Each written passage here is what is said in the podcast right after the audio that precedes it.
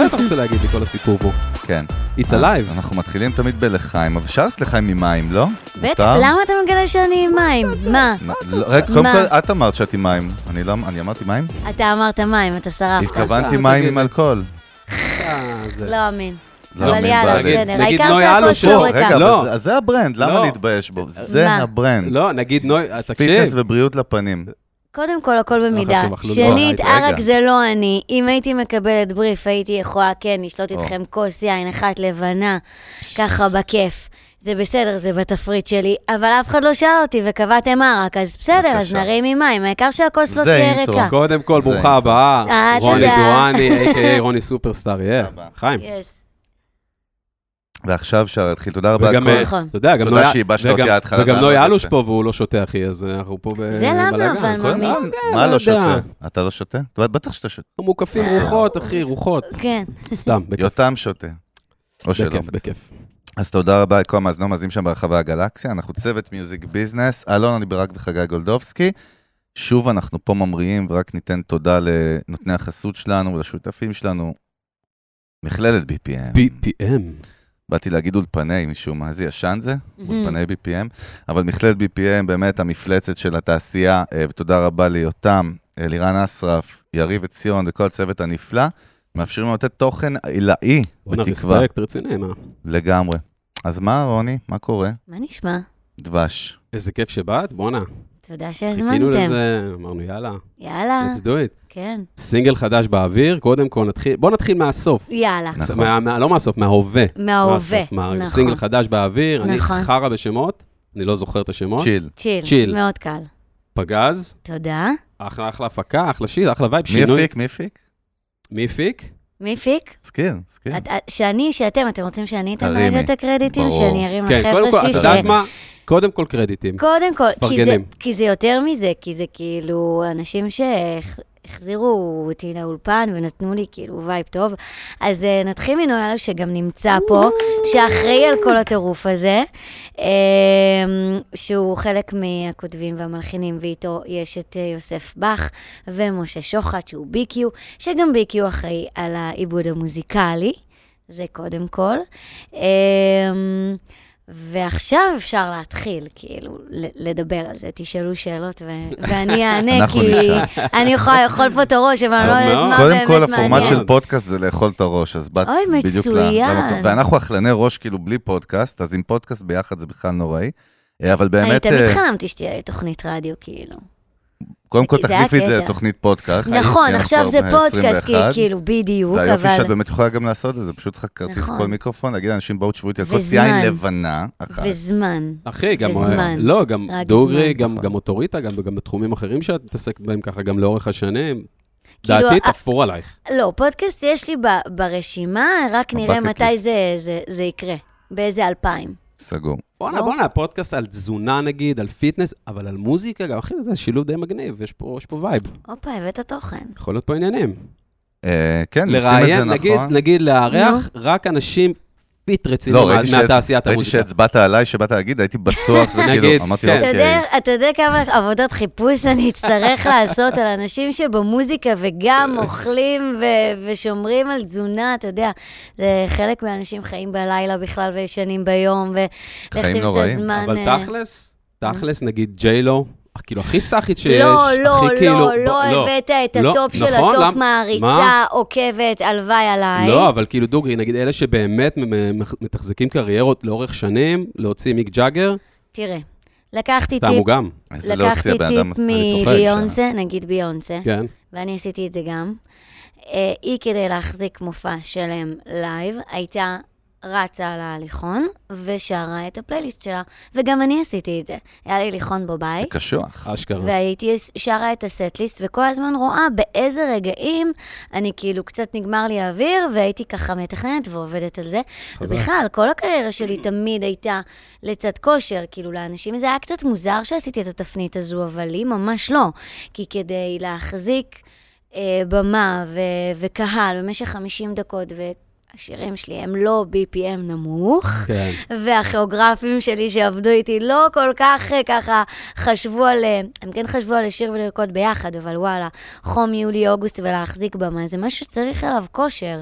וכמובן שאני לא עשיתי לעצמי הנחות, ולמה לא לעשות את זה גם על עקבים?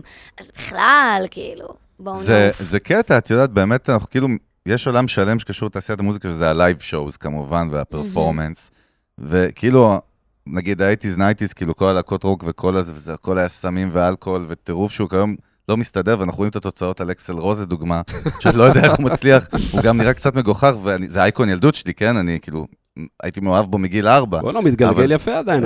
יש לו מכונת חמצן מאחורה, יש רופאים ואי-אר באיקון, וכאילו, והוא נותן שואו. רגע, סתום רגע, עוד לא יכלתי. סתום את הפה. אתה מוציא אותי מאיזון. אתה יוצא אני עכשיו. שנייה רגע, אני רק אומר... לא לריב, ילדים. הפוך, אנחנו אוהבים לריב. זה הברד אנד באטל שלנו. אני כאילו, אתם יודעים, בשעות האלה עסוקה בלהפריד ריבים. לא, אל תיקח את האייפד, לא, זה... בדיוק, אז תעשי את זה פה. אז אני כבר בישירות גם עליכם, לא לריב, וחושבת איך אני מקשרת. אנחנו באותה קלחת, ואנחנו פה בדיוק בגלל שאנחנו... רוצים קצת חופש בזה. בדיוק, לא הייתם להגיד, כאילו לא בא לנו מתלחות וזה. מי שהבין, הבין. אבל אני אומר, זה קטע, זאת אומרת, עד כמה תכניסי אותנו, ובסוף אנחנו מדברים פה על value, לתת ערך וגם insights לתוך מאחורי הקלעים, עד כמה הדבר הזה חשוב בכלל, ואיך אפשר בלי, כאילו, איך אפשר בלי באמת כושר ומודעות תזונתית, וכאילו, באמת... אני אגיד לך מה, זה קטע של חשיבה, וגם כל אחד והשואו שהוא מביא. אני, בתור מבצעת, וגם לקח לי זמן להבין שוואלה, ה-unfair advantage שלי זה זה שאני פרפורמרית ומבצעת ומגיל 4 על הבמה, וזה מה שאני יודעת לעשות וזה מה שאני מביאה לשולחן, וזה מה שחשוב לי, וכשאני... מוזיקה אצלי באה ביחד עם השואו, עם ההופעה, כשאני שומעת את המוזיקה אני רואה את עצמי ויזואלית קודם כל, ומתרגמת את זה בכלל לתנועתיות בגוף, וגם את צ'יל, כשנוש הלך לי את הסקיצה, כאילו הייתה לי את התנועה בגוף, כאילו, ואת ההרגשה, ואז אמרתי, אוקיי, אם אני מרגישה את זה בגוף, אז כנראה השיר הזה צריך להיות שלי. ויש גם זמרים שהקטע שלהם זה לכתוב, ולשבת על כיסא. כן, סינגר סונג רייטר. ולהופיע את זה כאילו בצורה אחרת. פשוט היום אנחנו בעידן נורא ויזואלי, אז אני חושבת שחלק מההופעה הוא נורא חשוב. כשיצא סופרסטאר, אז רק התחיל ערוץ המוזיקה. לא היה ערוץ מוזיקה, היום אנחנו כזה, ערוץ מוזיקה ישראלי זה כבר ברור שקיים, אבל כשאני התחלתי, רק סיפרו לי שדבר כזה הולך לקרות בארץ, כמו שיש את MTV, אז גם ערוץ 24, ואז לצלם וידאו קליפ ולדעת לאן זה הולך. זה החלוצי לפי מה שאת אומרת בארץ. כן, כל הקטע של הוויז'ואל זה שבאמת הלך ביחד from day one, כאילו, זה היה מאוד חשוב, וזה גם חלק מהפופ. אני אצא קצת זקן, אני אגיד כאילו, מי האנשים בעצם שצופים, מי הקהל יעד של ערוץ המוזיקה הישראלי? שואל אותי? לא, שמעלה פה, זורק את זה באוויר. יותר מזה, איך, באיזה אופן חבר'ה צורכים, חבר'ה צעירים צורכים משם כאילו קליפים. מי צורך שם? איזה חבר'ה צעירים צורכים שם? לא, חבר'ה, יש פה ערוץ מוזיקה ישראלי, אני רוצה להבין מה, אני פה בשביל לדבר על זה. אני לא יודעת מה הלוח שידורים. לא, אבל סתם מעניין, כאילו מה אנשים בעצם חבר'ה ישראלים ילדים? למה צריכים את זה בעצם? אתה רוצה גם לתת לענות מותק? שנענה לך, נשמה. שאלתי כמה שאלות. יש לך דיבוק. כמה שאלות. כמה שאלות שחזרו על עצמם. תבחרו את הזולה מביניהם. ככה, קודם כל, MTV עשו עלייה ויש היום את MTV ישראל. ערוץ 24, must say, אני לא יודעת. כן.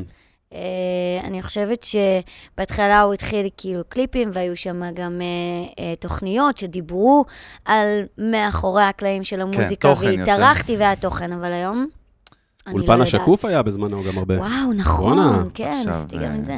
אני אתן את האינפוט שלי על השאלה שלך, סתם ככה. נראה לי כאילו שאל אותה בחצי ציניות, כי אתה מחלוצי האינוביישן במוזיקה בסטרימינג בארץ, כאילו אתה נוח בטבע של סטרימינג והעידן החדש, אתה שואל כאילו, כי אתה יודע את התשובה, אני בא איפשהו כאילו לעשות לך פה שיימינג. באמת, לא, באמת שאל, באמת זה מעניין אותי. כן, אבל אני צוחק, אני אומר באמת, תחשוב, אני חושב שאנחנו צריכים לתת פריימורק, יש לנו כל מיני סוגי מאזינים, סבבה? נכון. או, אולי, באמת, אני אף פעם משהו... מי המאזינים שלנו? את יודעת מה הכי מוזר פה? תכף נתן לך את הפיץ. שאני מרגיש המבוגר האחראי, אני מרגיש פה בסכנה, משהו פה לא טוב קורה, כי הוא אמור להיות המבוגר האחראי בדרך כלל. למה? לא, לא, כי ככה זה בדרך כלל... כי בגיל הביולוגי אני יותר... לא, כי אתה גם יותר אחראי, לא? יותר אחראי ממך? לא, זה מתוקר. קודם כל כבוד לך, נכון, וקודם כל איזה מזל שלא חשבתם שאני אהיה המבוגר בערב הזה. את בטוח, אבל כאילו, את האורחת, אז אנחנו מנסים לבנות את זה בתוכה. אבל אני אומר, בוא ניתן מסגרת, כי באמת שאמרתי, יש לנו מאזינים קודם כל שבני 20 היום, אנחנו מבינים את המשמעות, מוזיקאים, לא רק מוזיקאים, ויש לנו חבר, בוא נגיד, 35-45, אותו הייטקיש נושא עבודה באמדוקס ושומע אותנו, היוזר פרסונה שאנחנו אוהבים להגיד, שהוא יכול להיות השם שלך באמת יהיה מזוהה נגיד מהתקופה ההיא, אבל בוא נבין רגע משהו, רוני הייתה חלוצה מטורפת במה שהיא עשתה בארץ, ואני רוצה שניתן את המסגרת דרך מה קרה שם בהתחלה. כן. כי היום יש לנו באמת נועה קירל וכל מיני תופעות ש... ואני לא אחת שמעתי, ואפילו אני חושב אמרתי לעצמי בברנד, במיתוג, שמה זה מיתוג זה מה אתה חושב על מישהו בסופו של דבר, זה כאילו... זה היה לנו כבר. זאת אומרת, כל מה שאני רואה פה, אני זוכר, כי אני 38, אז אני זוכר, פשוט ממש זוכר את זה, וכאילו, אני זוכר שאת היית ממש הראשונה, או בין הראשונות שעשו את זה, ואני אסגור את זה, ואיתן אני לדבר, אל תדאג, אני מסיים. לא, אהבת דווקא? כן, באמת נהניתי, ממש. אני אומר, לגבי מה שאמרת ערוץ 24, מה שרוני זרקה, ושזה יזרוק אותנו לתקופה ההיא תכף, אז אנחנו מדברים קודם כל התקופה שפאקינג, לדעתי, לא היה יוטיוב, אם בכלל, לא רק נולד, לא היה סושיאל מדיה, כאילו העולם לפני 17-18 שנה היה עולם אחר לחלוטין, ניאנדרטלי. היה מפגשי מעריצים. בול. הייתי חותמת על דיסקים, היה חנויות דיסקים. היה כאילו כזה. אז הייתה תרבות אחרת, זה היה יקום אחר. ממש. וששם ה-MTV, שכמו שאנחנו גדלנו על MTV, זה היה... המקום לצרוך תוכן מעבר לים, ובכלל כל מה שחדש, וערוץ 24 היה סוג של חלוצי בתקופה היא בישראל. נכון. היום, אני חושב שזה סוג של בית קברות, כי איזה דור הזי או וואי, אתה חושב שמשקיעים דקה מהחיים לראות 24, שיש להם סטרימינג ויוטיוב. תראו, אני כאילו בתור ילדה, שהייתי רוצה ללמוד ריקודים מוידאו קליפים, או ככה לשמוע... קלטות VHS מיוסי? לא, הייתי רוצה לשמוע רעיונות עם כל מיני להקות פופ שאהבתי, אז הייתי מקליטה MTV. כאילו, הייתי מקליטה. מלא קלטות VHS בבית. וואו, ממש. כאילו, פעם אחת גם סטיפדיחה, והקלטתי על קלטת שלא הייתי צריכה להקליט של אירוע משפחתי. יו, באתי להגיד, לא החתונה של ההורים או משהו, נכון? לא, לא כזה, אבל... אתה גם היה לך מלא VHS, לא? לא נדבר מהבפנים, אבל... היה בפנים הופעות של רוני. בוא נגיד, MTV... פחות היה שם ב-VHS שלך. היה הרבה MTV, אחי. אל תנסה. אל תשחי אותו. RTL היה, גרשתם אותו. RTV. ידעתי שתלך לשם, בן אדם. תראה, בן אדם אומר לאחרים מה הוא חושב על עצמו. הוא עשה חשמינג, אז אתה מחזיר לו? בסדר, אחד אחד, יאללה, התחלתי לשפוט. רגע, אז בוא ניתן מסגרת באמת על התקופה. איך התגלגלת לזה, איך הגעת לזה, והבום הגדול הזה, אני תכף מדבר גם עליו, מה זה עשה, כאילו לנפש, בכלל. איך התגלגלתי? טוב, אז הייתי ילדה שאוהבת להופיע, רקדנית, תמיד על במה מגיל 4, ובגיל 15 בעצם הכל התחיל להתהוות, מה, שאני אכנס, תכוונו אותי, כמה חפירה, כמה חפירה אנחנו רוצים להגיע. בשביל מה אתה פה, בשביל לקחת את ה-high level שלי, להוציא משם עץ יוחסין קטן עם מיקרו שאלות. אוקיי, אז... תשאל. אז כאילו מגיל 15 בעצם, הבנתי את המיקרו ושורשים בעצם חוסין, אכלת. אני כאילו פשוט באתי מהסטארט-אפ עכשיו, ואני כולי בעוד בצ'ארטים של הלוח. אבל לא, רוני, באמת מאוד פשוט, כאילו איך התגלגלת לפתאום להפוך את זה משהו, היה המקצוע שלך? זהו, אז אני גם בן אדם כזה שקופץ דוח לדברים, אז בגיל 15 שנתנו לי את ההזדמנות, לקחתי אותה בשתי ידיים. מה זה נתנו לי את ההזדמנות? אוקיי. כזה. אז הייתי ילדה רקדנית מראשון, אז גם הסטודיו שלי של לימור שלב, דאז, אז היינו גם כזה מעודדות ומופיעות בטלוויזיה, ובכל מקום שהיה צריך רקדניות, אז זה היה כאילו הלהקה שלנו. ואז פנו ללימור, ושאלו אותה על רקדניות שיש לה בסטודיו, שאתה יודע, יש תבנית, התבנית הזאת היא גם... הגיע מחול. כאילו כל הזמן אמרו בריטני ספירס הישראלית, ויש לזה סיבה. כלומר, גם שם, כשבריטני יצאה, כולם, אפילו בארצות הברית זה היה כזה וואו. אז אחרי כמה שנים רצו לעשות, לייבא את זה לארץ. שם זה התחיל להתגלגל, והייתה לי חברת ניהול, PopArt, עדיין קיימת, חברת תקליטים, Helicon. גם שם היה כאילו צריך לעשות איזשהו תהליך, כי בהתחלה PopArt מאוד רצו לבנות את הפרויקט הזה, הם התחילו מאודישנים בכל הארץ, והם לא מצאו את מה שהם רוצים, ואז דרך זה גם אחותי הייתה קצת מפורסמת, אז פתאום שאלו אותה, ואז היא אמרה, כן, יש לי אחות קטנה, וזה, וכאילו התחיל איזשהו דיבור. והם הגיעו לסטודיו, long story short, הם הגיעו לסטודיו, ראו אותי בתוך קומבינציה של ריקוד, דיברו איתי אחר כך, יצרו קשר עם ההורים שלי, והתחלנו איזשהו מסע ביחד, אני ופופארט, כי גם הם היו חברה צעירה שעוד לא היה אצלהם מיוצגים, שרצו להביא את הפופ כאילו ישראל. כאילו היה ויז'ן, והם רצו עכשיו להוציא אותו לפועל. הם רצו להוציא אותו לפועל, וגם היינו צריכים לגייס חברת תקליטים, כמו הליקון, ולהגיד לה, תשמעו, יש פה עניין. אז באמת עבדנו, וזה התחיל מ3 שירים, שעשינו, זה נקרא פרזנטציה. הרמנו מופע לקודקודי הליקון, כדי שיאמינו בפרויקט הזה. אני זוכרת שפגשתי פעם ראשונה את המנהלים, ואת גדי גידור, שאז היה המנהל של, המנהל המוזיקלי של הליקון, ודיברנו, ואז הם כזה שואלים אותי, אז מה את עושה היום? ואני מסתכלת עליהם, ואומרת להם, עולה לכיתה י"ב. כאילו, והם היו כזה, רגע, מה? What the fuck? כאילו, זה היה להם גם חדש להתעסק עם גיל כזה. וזה היה מאוד מרגש שהצלחנו לגרום להם להאמין בפרויקט הזה, ולהתחיל לעבוד על אלבום ראשון, ואני כל הזמן הזה מבחינתי מגשימה את החלום, כי לשיר ולרקוד ביחד מאוד אהבתי, ותמיד אמרו לי, אוקיי, אז את צריכה להחליט, את רוצה לשיר או את רוצה לרקוד? כזה, את רוצה הכל ראשון או להמשיך אצל לימור שלב? זה היה כזה הדילמות שלי בגיל 15. ופתאום נתנו לי את ההזדמנות. ולא ידעתי, כאילו, כל הזמן דיברו על דברים שהולכים לקרות. תחשבו שהיום, כאילו, שיש מוזיקה בטלפון, זה לא משהו שהיה. רינגטון, פאקינג יש לי רינגטון הזהב, חברים. זה כאילו... כאילו, לא נעים להגיד, אבל צריך להסביר מה זה רינגטון, מה זה רינגטון הזהב. יו, איזה בושות, אלוהים, מה זה רינגטון. דרך אגב, לא בושות בכלל, תרבותית אז. זה היה מפחיד, מה זאת אומרת? כאילו, אני חייב להבין רגע משהו, רק להבהיר. הפרוטוקול, כמו שאומר. בעצם, כאילו, אז מראש חיפשו פה איזשהו פרודקט. מראש זה המהודס, רק לסדר את הראש, להבין את הראש. כמו שבנו את i5, לא? דרך אגב. הבנתי. דרך אגב, כמו שבנו, היא אמרה מודל, היא הגדירה את זה נכון. גם, אני חושב שהספייס גרס גם זה מודל, שבא ונכתב בתוכנית עבודה, ואז חיפשו ממתים, כאילו.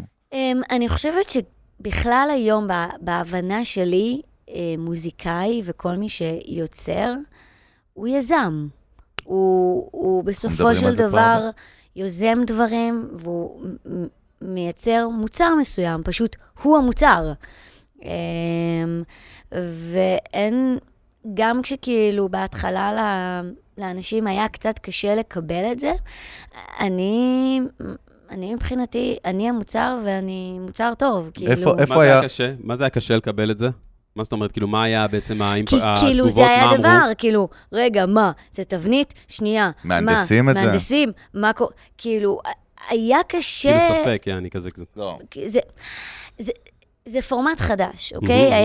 היה בעולם של המוזיקה דרך שהיא מאוד ברורה ואותנטית וכתיבה. אני לא כתבתי את השירים שלי. השירים שלי היו גם שירים מחברות מולות, אוקיי? הרבה אנשים אומרים, עשית קאבר לג'מליה, אבל זה לא קאבר, זה אני, מי ש... ייצג את ג'מליה באנגליה, ומי שייצג אותי בישראל, בחרנו את השיר סופרסטאר איך אומרים את זה? בנק שירים מטורף שנמצא בשוודיה. היא קנתה את הזכויות לבצע באנגלית. אני מבצעת בעברית, אבל זה לא קאבר. לא, אבל את יודעת, זה מה מצחיק. כל מה שאת מתארת, ככה כל תעשייה העולמית בנויה היום, שזה מגניב, כי זה בדיוק מה שאני אומר, שעשית את זה מה שנקרא way ahead, כאילו, פה בארץ. אני, הייתה לי התרגשות מאוד גדולה, כי באלבום השני, אני בחרתי שיר שאחרי 3 שנים, קיילי מינו בחרה אותו להיות השיר קאמבק שלה. וואלה. אחרי שהיא חלתה בסרטן וחזרה, וכאילו אני מבחינתי, ששמעתי אותה, זה נקרא באנגלית בומבקס, בעברית זה נקרא בוקבר, בתרגום. אני הייתי כאילו, באורות, איך קיילי אחרי שנים בחרה את השיר הזה שהיא תבצע, ואצלי זה נמצא באלבום, וכאילו אני בהתרגשויות קופצת בבית, ואנשים לא, מה? זה כאילו... מה זה אומר רק למי שפחות מבין? מה זה אומר היא בחרה שיר שגם היה אצלך באלבום? את יודעת, כאילו אצל הרבה אנשים מוזיקה זה דבר מאוד מאוד רגשי. את יודעת, יש שיר, הבן אדם ישב, כתב את השיר, פרל ג'ם, ישב בבית. מה זאת אומרת, היא בחרה שיר מהשעת עשית? סתם, בשביל לסדר את הראש. ככה. פאבלישרס, כן. בפאבלישרס. מה שאתה יודע את המילה באמת? לא, אני לא אומר בשבילי המפגר, אני לא אומר את זה בגלל זה. ככה אומרים את זה. היום זה גם באמת נראה לי נהוג גם באלקטרוני, בטכנו. זה לא סטנדרט. הוא מענהן פה עם הראש. שונא שאני פונה, אבל לפני כל הפרק. זה כאילו מטורף. אני נגיד כדי, גם באלבום הראשון וגם באלבום השני, שהייתי מקבלת, כאילו מקבלים מחול ערימות של דיסקים, וצריך עכשיו להקשיב ולהחליט לאיזה שיר אתה מתחבר. השירים היו בשפה זרה, באנגלית, יש גם נגיד סוכריה, שזה שיר רוסי, אוקראיני בכלל, ואתה קונה את הזכויות לשיר אותו בעברית. עכשיו, לי בתור נערה, שכל הזמן הייתה מסתכלת על פופ רק בשפה זרה, לעשות פופ בעברית, היה מבחינתי נורא חשוב. כל הזמן אמרו לי, אוקיי, אז אולי נקליט משהו באנגלית, וכאילו גם... הכפר הגלובלי, יו, אימא, אני מרגישה סקנה, הכפר הגלובלי... זה ממש טרמינולוגיה כזאת. מה עשה הכסף שלנו היום? כן, לא, אבל כאילו התחיל להתפתח וכאילו זה, ואז אמרו לי, אולי תשאירי באנגלית, אמרתי להם, לא, אני טובה בעברית, ואני עושה פופ בעברית, כאילו בקטע של כחול לבן, להוכיח לאנשים שאפשר לעשות פופ בעברית, כי פה באנגלית זה לא בעיה, ויש מלא כאלה בחור. בונה, הסבלימינל של הפופ, אחי. קודם כל, אני חושב שזה אפילו יותר אימפקט. בקטע טוב, בקטע טוב. זה יותר חלוץ. לא, אתה יודע מה? זה רפרנס מצוין. מה? לא, כאילו לא... באופן יבש. לא, סבלימינל כי הוא היפ-הופ. אוקיי, לא, כי מה שהוא עשה להיפ-הופ, שהוא היווה אותו, והוא גם זה הפוך למיינסטרים, זה חלוץ. לא, אז הבנתי. לא הבנתי בהתחלה, נשמע. כפרה עליך. רוני, תקשיבי, אני רוצה להבין. התחלת, זה חלוצי, אנחנו בעידן של סי הרייטינג, טלוויזיה וזה. אנחנו מדברים כזה 2000 פלוס, נכון? 2003, 4-5, לא יודע, אני מפחד עם השנים. 4-5 כזה. סבבה, 4-5. סלחת יפה. יפה, כן, באמת. ובאמא שלי בלי לבדוק לפני. אתה יודע, אין לנו תחקיר, אנחנו הכי, אסור להגיד אפילו, אנחנו הכי מזרח תיכון. אבל מעניין אותי דווקא, כי אני בטוח שיש פה הרבה שריטות. אתה פתאום בא, עוד שוב, אין knowledge center, אין אינטרנט, אין להבין מה קורה, אין פודקאסטים, אין רוני סופרסטאר של פודקאסט ספרת איך זה היה. כן. איפה הבום הראשון שקיבלת, לטוב או לרע? אפילו את שניהם. הראשון, כאילו הבום. איזשהו ממש אימפקט כזה שאמרת, וואו, מה קורה פה? חוץ מהיום. לא, ברור, זה קצת נבנה. זה כאילו, אני זוכרת את הרגש שהבית שלי היה ליד שבט צופים, ויצא סופרסטאר. כזה עבר זמן, ואחרי 3 שבועות שסופרסטאר מתנגן, פתאום אני כזה קולטת שאני עוברת ליד השבט, ומתחילים שם הצעקות. כאילו הם זיהו אותי, כאילו גם לקח זמן להבין את הדמות מהטלוויזיה מתהלכת ברחוב כזה, ואז התחיל כאילו דיבור. אני חושבת... גם בבית ספר, נגיד, עוד הייתי תלמידה תיכון, אז כאילו, פתאום כזה... מה זה עשה לאגו? זה יופי, בדיוק מה שבאתי שם. זהו, שהיום בדיעבד, אני מבינה בתור ילדה שמאוד נהניתי מהכל, אבל נורא רציתי לשמור על ההפרדה בין רוני סופרסטאר לבין רוני דואני שלומדת בגימנסיה. זה קצת היה בלתי אפשרי. אבל נורא ניסיתי לשמר את זה, כי היום כל אחד מסתובב עם הטלפון ועם האייפון, והוא יוצר תוכן. זה לא מוזר שאתה מצלם את עצמך. כן, אתה נותן גלימפס לחיים שלך גם ככה. זה חלק מהמשחק. ותחשוב מה קורה כאילו אני כיתה י' ב' וצוות של חדשות מגיע לסקר יום שלי בבית ספר. אנשים גם יורדים עלייך גם, הצד השני, החבר'ה אומרים, מה, זאת תופסת עצמה? לא, כאילו, החבר'ה שלי גם לא ידעו. אז מסתכלים עליך באיזה שעה. עזבי גם החבר'ה, נגיד בית ספר, מקום גדול, פתאום ההרסוואטים שם. אין הרסוואטים, היא הייתה בגימנסיה, אתה לא שמעת? גם אני למדתי בגימנסיה. איזה חוסר טקט. גם אני למדתי בגימנסיה ירושלים. לא, גימנסיה ירושלים זה מלא הרסוואטים.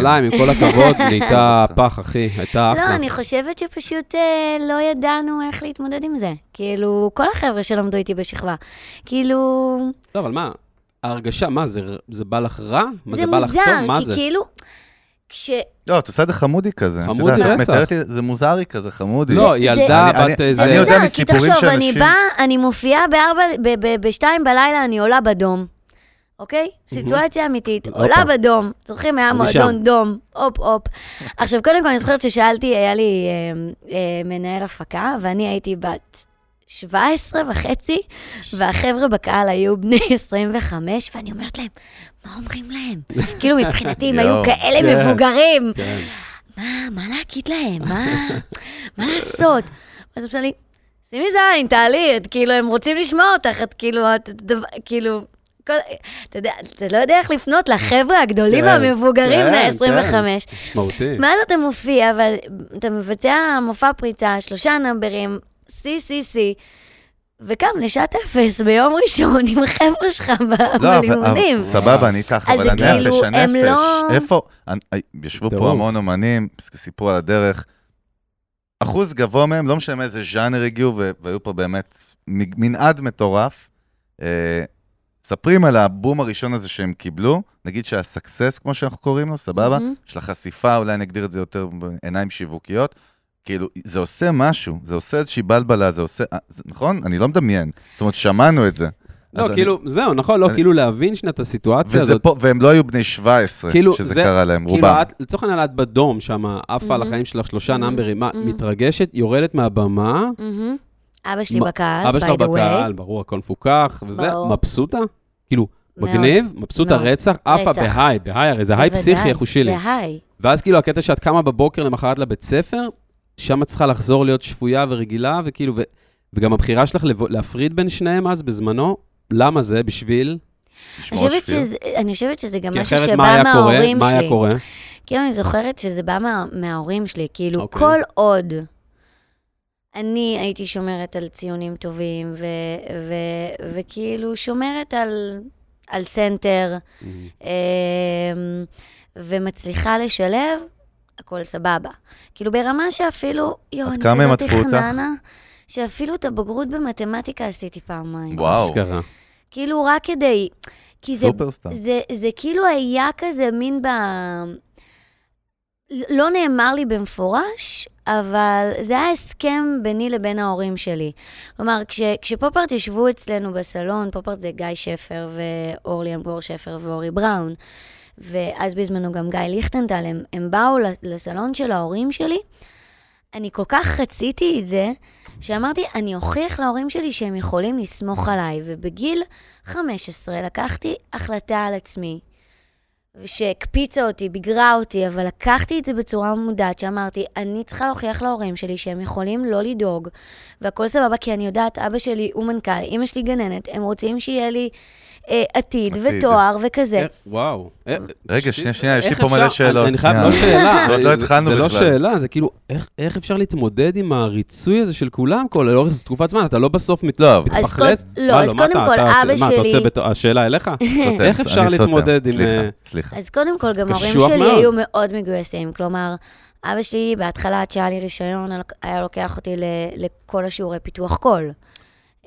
אמא שלי הייתה מחכה לי, כאילו, הם היו שם. לא, ברור, אבל את מבחינתך, את צריכה לרצות את הצד שתומך בך, עזבי משהו תמך בך, ברור, הכל פיקס. את צריכה מאוד לרצות אותם ולדאוג שאת תהיי בסדר בלימודים, ומצד שני יש גם את החבר'ה של הפרודקשן, של ההפקה, את העסק בעצם, סחבקי את העסק. נכון. ואת צריכה כל הזמן, וואו, את צריכה כל הזמן לרצות את כולם בעצם. ואת עצמי. ואת עצמך בדרך, אבל זה נורא נורא קשה, איך כאילו גם מנטלית, איך לא את מתפחלצת וכאילו אומרת, פאק, אין לי כוח. אז אני חושבת שאחרי 12 שנה... זבו אותי כאילו. אז אחרי 12 שנה ואחרי 3 אלבומים, שבאלבום השלישי כאילו דברים הגיעו פחות בקלות, וקצת כזה דברים השתנו, והחלטתי שזה קצת too much, ושאני צריכה לקחת סטפ אחד אחורה, וזה בסדר. אחרי 12 שנה של קריירה מאוד אינטנסיבית, כן.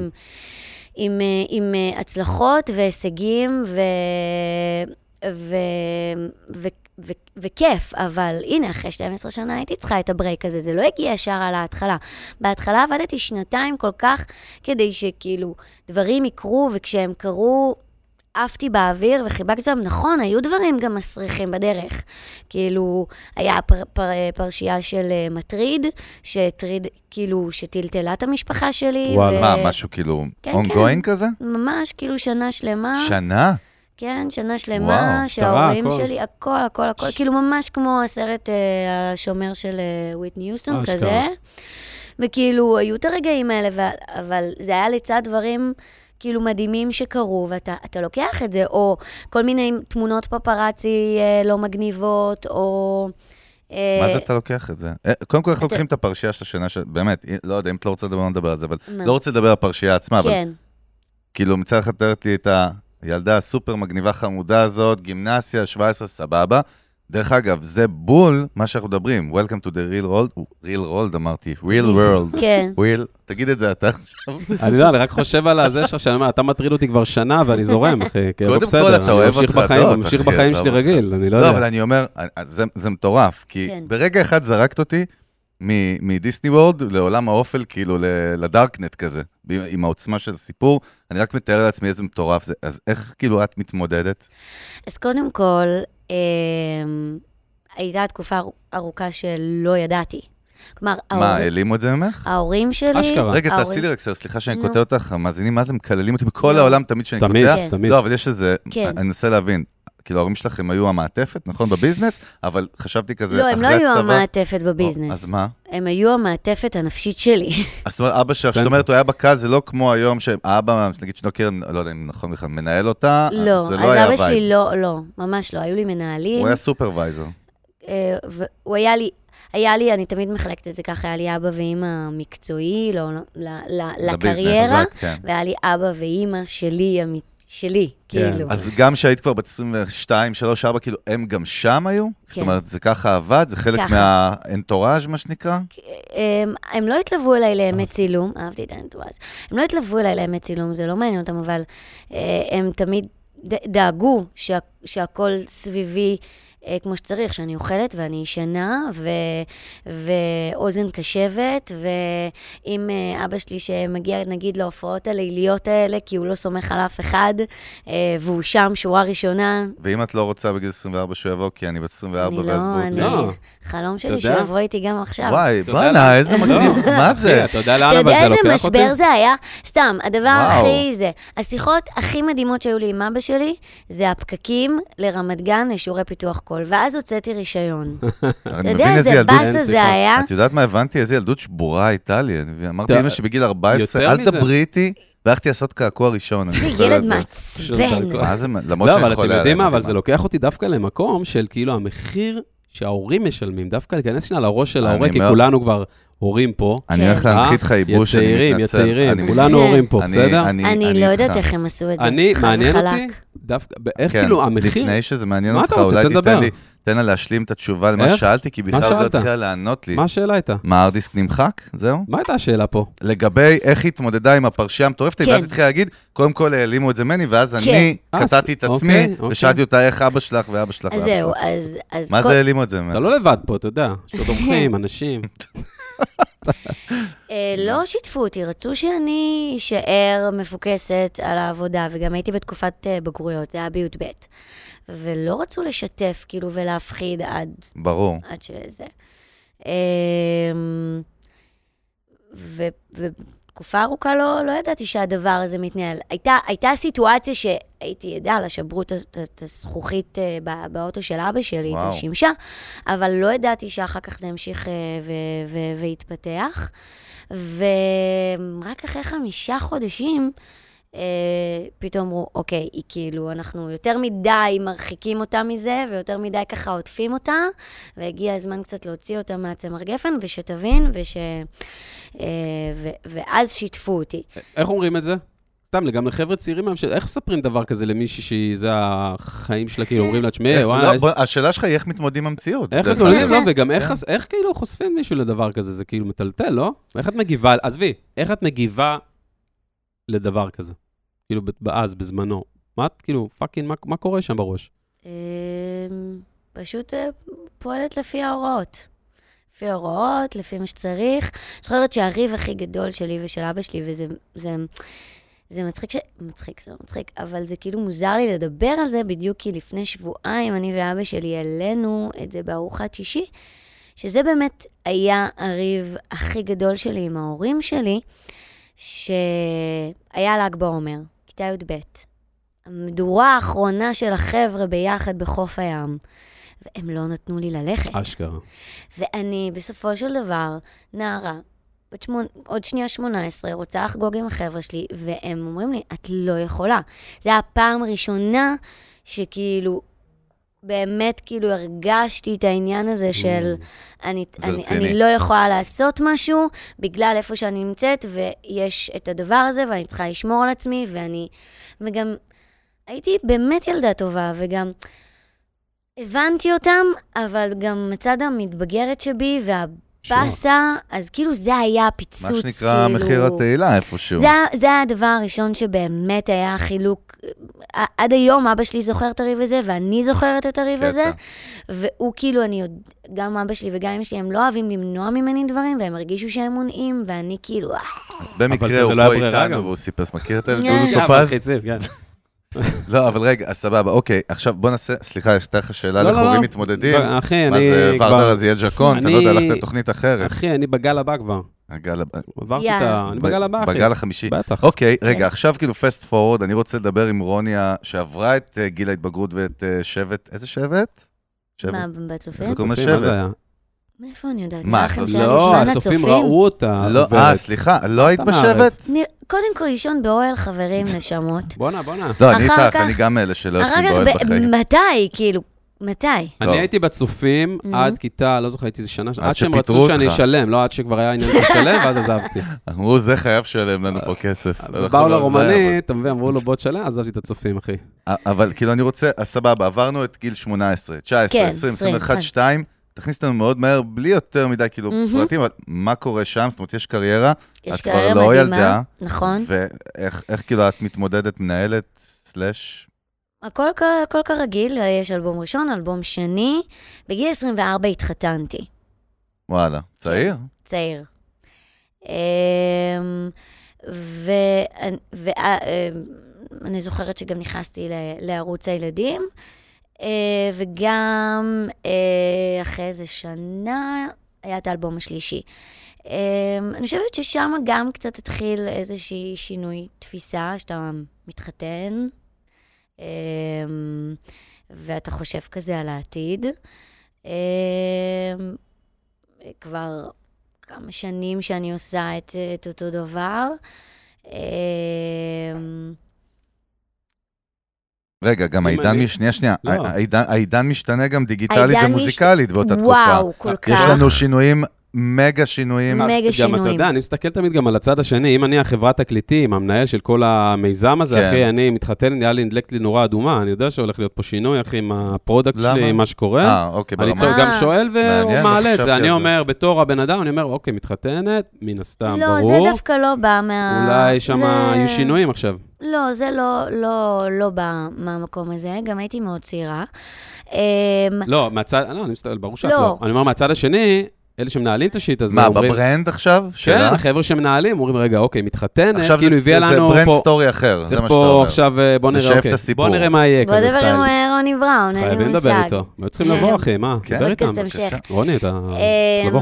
אז אני לא יודעת, אבל באמת הכל ככה התחיל, וכמו שאמרת גם, פתאום המוזיקה מקבלת שינוי מטורף. גם ככה, בעולם המוזיקה שום דבר לא ברור.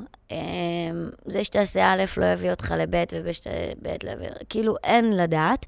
ועכשיו זה עוד יותר לא ברור, כי כבר היוטיוב נמצא, אנשים מתחילים לייצר מוזיקה מכל מקום. אין גייטקיפרס, אין לייבלים פתאום. כאילו חווית ממש את זה בריל טיים, שהיית בקריירה, בתוך זה. ריל טיים. חנויות דיסקים נסגרות. אני זוכרת שבצבא, העליתי סוגיה כזאת של, למה אני צריכה, לא, אחרי הצבא. כאילו, אני לא יודעת אם המאזינים שלנו זוכרים, אבל יצאו לי שני שירים שלא נמצאים בשום אלבום. אחד זה אל תוך הלילה, והשני לא שם. ובאמת העליתי את הסוגיה איתם של למה אני צריכה לחכות עם שירים טובים שלי, ולעטוף ולהקליט עכשיו 12 שירים, שיש לי עכשיו סינגל שאני רוצה להוציא אותו עכשיו. למה? כאילו, למה אני צריכה לחכות? זה גם היה מאוד שונה שמשחררים רק סינגל והוא לא עטוף בעטיפה של אלבום. ואני עוד האלבום השני שלי הייתי מאוד, הוצאתי אותם כהיפי, 6 שירים ועוד 6 שירים, שגם זה היה כאילו רגע צריך להקל שאין פה אלבום שלם. והיום האומנים מוצאים שירים... המושג אלבום הוא די... כאילו, מה זה אלבום? אל תוך הלילה, מה זה אופר מאירי, לא? לא, אל תוך הלילה זה אמילי קרפל. אוקיי. ומי שעשה את העיבוד המוזיקלי זה ינון יהל. וגם עבדתי עם ינון יהל רק כשהוא הגיע לארץ. היה בינינו חיבור מדהים, אני מכירה אותו שנים. הביא סאונד אחר, היום אם אתה שומע את אל תוך הלילה אתה... באמת, כאילו, לי זה עובר את מבחן הזמן, אולי כי אני לא אובייקטיבית, ואני אוהבת גם את אמלי וגם את עינון, אבל באמת אני מרגישה, נגיד, שבשני השירים האלה, זה היה ממש הקדמת זמן לאוזן הישראלית, אבל מאוד אהבתי את היצירות האלה, כאילו, רציתי שהם יהיו שלי, רציתי גם לשחרר אותם, לא רציתי עכשיו להתעכב על אלבום, לא... סבבה, אז התקופה משתנה בעצם, ואת נמצאת כאילו באיזשהו מקום, שאת כבר שוב לא ילדה בת 18, לא זה נבנה, איפה הנקודה שאמרת, אוקיי, וואלה, יש מצב, בא לי לעשות משהו אחר בחיים? כי רגע, חשוב לציין, קודם כל, היום את, הברנד האמיתי שלך הוא בכלל, כאילו, גם במוזיקה. פיטנס. אפרופו פיטנס, אפרופו סנסי. מה אתה מצביע על עצמך? על הסנסי, על המותג. זה אידיוט אתה. על המותג, אוקיי, סנסי. הרסת לי את כל הפאנץ'. לא, בוא נדבר דווקא על זה, זה מעניין. לא, זה קטע, כי... זה מעניין. אני עובד עם סטארט-אפ, בסטארט-אפ שנקרא סנסי. הנה סנסי, בבקשה. בבקשה. נו, ספר. שאנחנו מתעסקים דווקא עם... קודם כל, אנחנו נעשה ביזנס בפיטנס, ואני ה-CMO שלה.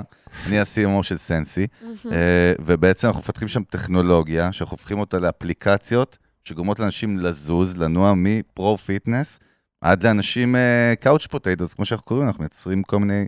אפליקציה לסמך טכנולוגיה. מה שמצחיק, אני ה-CMO, כאילו ה-CMO של החברה, כולם שם חתיכים עם קוביות, הם יודעים, הם גם שומעים אותנו, ואני כאילו ה-CMO של החברה, אז אני צריך לעבוד על עצמי. מה אתה מסתכל ככה? אתה מוכן להשתיק את הרטט שלך? אתה עוד לא הבנת את הרמז מתחילת השידור? אני לא מצליח לקרוא את הכיתוב על החולצה, if you know what I'm saying, אחי. עכשיו? עד כדי כך צריך לעשות שם ריברנדינג, אחי. ברמה הזאת, זה ברמה שלי, כאילו. אבל יש לנו פה אותה בשביל זה. לא, אבל סתם, אני אומר... לא, אבל שתבין. הגענו לסנסי, זה לא הייתה מטרה. לא, אבל אתה יודע שאתה בא למישהי שהיא הכי... פיטנס בפועל, מה שנקרא, לפרצוף, ואתה אומר לאפליקציה שעושה... לא, כאילו... הרגשתי גבות מורמות פה, אחי, מהצד שלה, שמטיל בזה ספק. קודם כל, בוא נדבר על ספר מותג שלנו, הסטורי לנו, אנחנו עוזרים לאנשים לזוז. נראה לי שאנחנו פשוט צריכים לעשות פודקאסט על זה. לא, כן, פשוט אני אשלח לך דמו, אבל לא משנה, אבל מה שאני אומר, אנחנו עוזרים לאנשים ברחבי העולם, להפוך להיות happier, healthier, and live a longer life. יותר טוב? זה המסאג'. אני גם מכיר את זה, אני גם מכיר ספציפית לאפליקציה. אז עשית לי פה עכשיו טיזינג על המסאג'ינג, אה? בסדר, אבל אני אומר בסופו של דבר היום, למי שלא יודע, אני שמעתי, אמרו לי את המילה אימפריה, אנחנו מאוד מדינה קטנה כזאת, שזו מילה מוגזמת. זה כיף, תודה. אבל כאילו שמעת שאת אימפריית פיטנס, אז כאילו קודם כל תסבירי מה את עושה היום, באמת, אני יודע שהרבה יודעים, אבל מי שלא מכיר. טוב, אז בעצם השינוי שעשיתי, הגיע מעולם הפיטנס. שבעצם היום, עכשיו אנחנו מבינים אחרי כל השיחה, שזה לא זר, זה תמיד פשוט היה חלק מה... זה תמיד היה. מה שקרה זה ככה, זה מאוד מתחבר לשאלה האחרונה שלך, שבהלם שאני זוכרת אותה. מדהים, אני לא זוכר אותה, אני מנסה לחשוב. אתה שואל מתי הגיעה הנקודה שאמרת השינוי. אז אני חושבת שאחרי 12 שנה שבאמת חרשתי פה את כל הבמות, ועשיתי פה מלא פרויקטים. ישבתי עם עצמי ואמרתי, אוקיי, רגע, מגרד לי באוזן. מה עכשיו? בטח שכן, תמזוג לו. בונה, המאסטרו פה, דוקטור. לא במיקרופון, ביחוד במיקרופון תגיד את זה, היא מדברת. היא מדברת. סליחה, רוני, סליחה, אני מתנצל. הוא צדק הפעם. אז אתה עם פקק סגור. יופי, אנחנו מתקדמים למקומות מאוד מאוד טובים. לא, למי שלא יודע ולא רע. אבל מי הוציא את הפלואו? מי הוציא את הפלואו? הוא הוציא את הפלואו חוצה. רגע, תן לרוני לענות על זה. בקיצור, מה שבאתי להגיד, אז אחרי 12 שנה באמת הייתי מנחה בערוץ הילדים ושיחקתי בסדרות טלוויזיה, ילדים ונוער וגם טיפה מבוגרים, כל מיני אירוחים והופעות. אמרתי, אוקיי, מה עכשיו? באמת, כאילו, מה אני רוצה עכשיו? עכשיו, שוב, זה עידן אחר, אוקיי? זה לא כמו, אני חושבת על עצמי כזה, אמרו לי, מה, קיסריה? לא, לא קיסריה, כי קיסריה דאז היה שלמה ארצי, זה כאילו לא היה... מגדל השן. כן, זה לא ראיתי את עצמי, לא עצמתי את העיניים וראיתי את קיסריה ואמרתי, כן, שם, אני גם ידעתי מאוד, וזה משהו שלמזלי יש בי, אני לא יודעת אם זה כי אולי העולם או ההורים שלי, אבל מודעות עצמית, ולדעת לשים את עצמי במקום הנכון. כאילו, לא לכוון למקומות שוואלה, זה... מה, רוני סופרסטאר בקיסריה? זה לא. אבל אמרתי לעצמי, אני תמיד רוצה להמשיך להתעסק בעשייה, ובעולמות של המוזיקה גם להמשיך לעשות דברים שאני אוהבת ומאמינה. והפשן, ואף אחד לא יסגור עליי את האור. כאילו, היה לי עם עצמי הסכם, שאם אני אחליט שדי, אז אני זו שסוגרת את האור. אולי כי ראיתי דברים ומקרים שקרו בחול, היה גם את ההתפלפות של בריטני ספירס, הסתכלתי על זה בתור מעריצה, כמו שאתה מסתכל על ה... עכשיו זה חוזר גם הסיפור. והסתכלתי על זה גם בתור זמרת פופ שהתחילה בגיל צעיר, ואמרתי, אני לא רוצה להגיע לשם. 1,000 הבדלות, הפפרצי של חול, זה לא היה פפרצי בארץ, היום גם אין בכלל כמעט פפרצי עם כל האינסטגרם והפייסבוק, אבל אתה מסתכל על זה ופותח את העיניים ואומר, אוקיי, מה עכשיו? וזה היה הרגע שלי שכאילו הגיע האלבום השלישי, הוא לא התפוצץ. זה כאילו לא הגיע להצלחות, לא של סופרסטאר, לא של אדוני, סוד וכזה. כאילו, שאלתי עצמי, לאן אני לוקחת את זה? קודם כל, עדיין נראה לי לא ענית, בכוונה היא באה להרים לך, למאזינים שלנו בכל העולם, כאילו, מה הביזנס, אתה הרי יזמת היום. מה הביזנס? מה הביזנס בתכלס, כאילו, יש... של מה? הביזנס היום, של מה שאת עושה של פיטנס. מה, זה מכוני כושר? ומה הגדרה שם? כן, זה סטודיו. אז מה שקורה... מה האלווייטור פיץ' שלך? אז תני לנו את זה. וואן סנטנס פיץ', כמו בסטארט-אפ. תני לנו את זה עכשיו במעלית. אנחנו עכשיו בזה עברנו לשם. טיפה להבין, מה? אמרתי יזמים, אנחנו יזמים. נכון. היינו בצ'יל, אז אני אסביר ממש בפשטות. בוסט פיטנס סנטר הגיע אחרי 3 שנים שהייתי בעולם הכושר. התחלתי... כמו שהתחלנו את השיחה הזאת, אני כמוצר, אז אני יחד עם בעלי חן, שהוא יזם, הבאנו מוצר לארץ מעולמות של הפיטנס. עם מה שצברתי עם השנים, עם רוני סופרסטאר, לקחתי את החוצפה והכנסתי את זה כ-unfair advantage למותג של הכושר. מעולה. והבאתי גם את הפנים, וגם החלטתי שאני רוצה לעשות את השינוי, ואם אני רוצה להיכנס לעולמות הכושר, אני צריכה להבין. אז אני הלכתי ולמדתי ממש איך להיות מאמנת כושר. וכשהבאנו את המוצר הזה, זה מוצר שנקרא סרפסט, התחלנו לרוץ איתו בארץ, עשינו השוקה מאוד מאוד גדולה עם הומס פלייס, וליווינו גם סטודיו, אז כאילו היה לי 3 שנים, את הברנד סרפסט, שאני בעצם מוכרת B2B, כלומר לא ל... זהו, זה מעניין, לא קראתי את הקטע של ה-B2B לפני. כן, מעניין. לא מכרתי את זה ללקוחות הקצה, למתאמנים, אלא מכרתי את זה או לסטודיואים של מאמנים, או השת"פ הראשון שלנו היה עם הומס פלייס. ואז ראיתי בעצם שיש גאפ, שיש איזשהו חוסר בעולם של הכושר, כי או שאתה מגיע ל... סטודיו של מאמן אחד עם שיטה אחת, ואז אתה הולך אחרי המאמן, או שאתה נבלה בתוך רשת של חדר כושר, ואתה כאילו אחד מתוך 2,000, ואין כאילו, לא רואים אותך, ואנשים לאט לאט יותר רוצים את הפרסונליזציה, ויותר רוצים שיראו אותם. אז יחד עם עוד 2 שותפים, כי אני וכן בעלי אנחנו שותפים, ויש לנו עכשיו שותף בשם סגיב, שמגיע גם הוא מ-12 שנה של ידע בעולמות החדרי כושר. הרמנו את בוסט פיטנס סנטר, וזה מאוד חשוב, הפיטנס סנטר, כי זה מקום שעוטף אותך 360, כי אני בתור מתאמנת, אז רציתי לעשות יוגה, הלכתי לשם, ופילאטיס עשיתי שם, והתזונאית שלי בכלל הייתה שם. One stop shop, בקיצור. בדיוק, אז אנחנו חיפשנו מקום הוליסטי, ובוסט היום באמת, גם עם הקורונה, באמת מספק את כל השירותים. יש לנו את בוסט אונליין, שאנחנו נותנים אימוני אונליין, ויש לנו את המקום שלנו, שאנחנו עובדים על 3 אלמנטים, שזה גם אימוני כוח, גם אימונים אירובים שמרימים את הדופק, וגם אימוני ליבה כמו פילאטיס ויוגה.